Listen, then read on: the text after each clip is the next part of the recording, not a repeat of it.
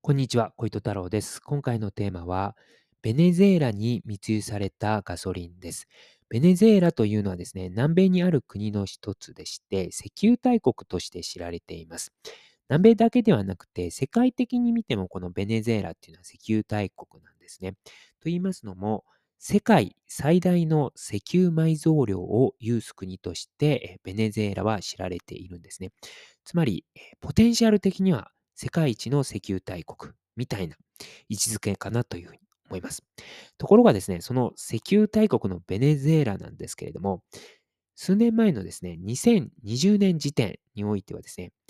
ガソリンをですね、コロンビアやブラジルといった近隣諸国から、えー、密輸していました。で、これ密輸っていうのは、密かに輸入する方です。密かに輸入していたんですね。えー、ブラジルや、えー、コロンビアの方から言うと、えー、ブラジルやコロンビアの方がガソリンをですね、ベネズエラに向けて送っていたということです。違法に。で、当時はですね、このベネズエラの闇市場において、コロンビアの密輸ガソリンっていうのは、1リットルにつき1.5ドルでこう密売されていたんですね。一方ですね、ベネズエラの合法市場ではですね、このガソリンは1リットルにつき約2から2.5ドルでこう売られていたんですね。で、これ、つまりですね、コロンビアの密輸ガソリンの方が安いんですよ。えー、0.5ドル、もしくは、えー、0.5ドルから1ドルぐらい安いということなので、まあ、人々にとってはですね、えー、闇市場で買うのは悪いことなんですけれども、まあ、0.5ドルから1ドル安いということであればば、まあ、闇市場のコロンビアの密輸ガソリン買っちゃうかみたいな気持ちになる人が多かったのかなっていうふうに考えられます。で、コロンビアの方ではですね、2020年5月頃はですね、ガソリン1リットルの販売平均価格っていうのは0.53ドルだったんですね。でこれどういうことかというと、コロンビアの方でガソリン1リットルを0.53ドルで仕入れることができるわけですよ。で、それをですね、えー、ベネズエラの方に行って、で、隣の国なんでベネズエラっていうのは、隣のベネズエラに行ってですね、でベネズエラの闇市場で、えー、ガソリンを売るとですね、えー、コロンビアの密輸ガソリンっていうのは1リットル1.5ドルで闇市場で売れたので、利益はですね、約1ドルになるんですね。で、これたくさん、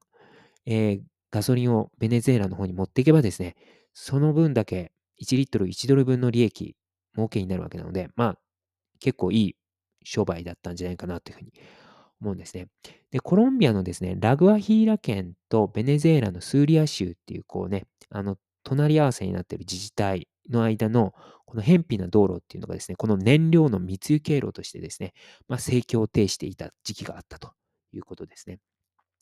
で闇市場においてガソリンの密売業者というのはですね、ピンピネロスと呼ばれていました。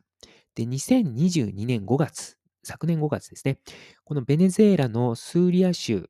の都市部の街角ではですね、このガソリン密売業者、ピンピネロスがですね、ガソリンをソーダのペットボトルに入れて販売していたということですね。まあ、露店で、えー、まあ、ガソリンが売られていたということですね。違法、違法なものなんですけども、売られていたということです。で、昔はですね、昔は逆の流れだったんです。つまり、ベネズエラの方がコロンビアやブラジルにガソリンを密かに輸出していたということですね。で昔のベネズエラはですね、ガソリンは1リットルにつき1セントで市民に販売されていたんですね。で1セントっていうのは0.01ドルです。で、100セントが1ドルになります。つまり。で、えー、当時ですね、なんでそんな1セントで1リットルのガソリンが買えていたのかというと、ベネズエラの政府がですね、まあ、ガソリンに補助金をつけていたということですね。で、昔はですね、この密輸業者っていうのは、まあ、この1セントで、えー、1リットルのガソリンがベネズエラで入るので、ベネズエラでガソリン買って、で、それをですね、コロンビアなどの外国に、密かに送って、すればですね、まあ、かなり大きな利幅を取ることができていたということになります。で話を、えー、戻します。話をですね、コロンビアやブラジルの方がベネズエラの方にガソリンを送っていた、密かに送っていた数年前に話を戻します。で、これなんで石油大国のベネズエラがガソリンを密かに輸入していたのかというとですね、これはですね、ベネズエラの製油能力が低かったんですね。でガソリンっていうのは原油を生成してできるんですけども、そういったですね、生成能力っていうのがまあ低かったということです。あとはアメリカ合衆国がですね、ベネズエラに対してこう制裁をしているので、ベネズエラはですね、外国からこうガソリンを簡単に輸入できないんですね。で、まあ、結果的にですね、ガソリンが不足していったんです、ベネズエラ国内で。で、まあ、ガソリンっていうのはかなり生活に必需品なので、そういったものの供給量が減るっていうことは結果的にはこう密輸が横行するということになっていったということです。あとはベネズエラ国内にこうパイプラインっていうのがこう敷かれていまして、で、そのパイプラインでこう送ってるんですね、燃料。で、そのパイプラインからですね、こう燃料を取っちゃう人がいるんです。パイプラインにこう穴を開けて、こう燃料を取っちゃう。えー、ももちろん窃盗です。で、そういったことによってですね、ベネズエラ国内でこうガソリンがさらに不足していくという事態が起きていたということです。